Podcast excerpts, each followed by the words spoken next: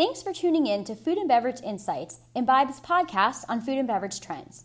Since 1963, Imbibe has been developing innovative beverages just outside of Chicago. Our insights come from field and online research, syndicated data, and from working with leading food and beverage brands. Today's episode is about goth food and drink. Instagram has taught us a lot, but the main lesson we can learn from it is that we eat with our eyes. Many consumers have become enamored with the bright colors of unicorn food, but black and gray food and beverage, or goth food, is having a moment of its own.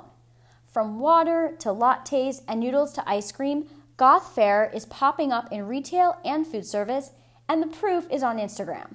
Go ahead, search for hashtag black food or hashtag goth latte. I'll wait.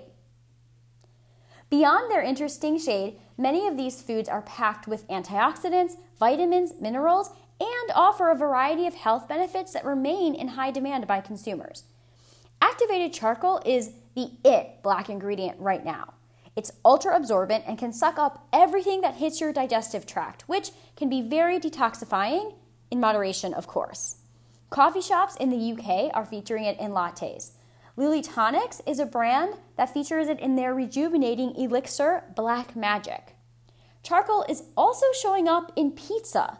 Olivella restaurant in New Jersey offers a charcoal pizza crust, which makes your pizza look burnt but gives it a little extra flavor and function. Little Damage in Los Angeles is also serving up some visually arresting charcoal ice cream cones filled with charcoal soft serve. And if you're looking for a matte black latte, you can find it at Round K in New York City. The coffee shop itself is modeled after traditional Korean coffee spots, but this beverage is unique to this location.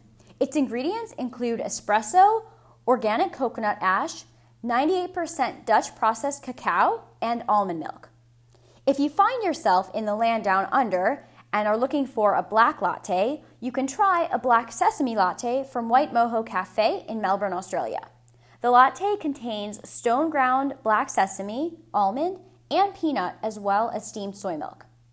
We hope you enjoyed this podcast on goth food and beverages. Subscribe to Imbibe by visiting us at www.imbibeinc.com to stay up to date on food and beverage trends. Until next time, keep imbibing.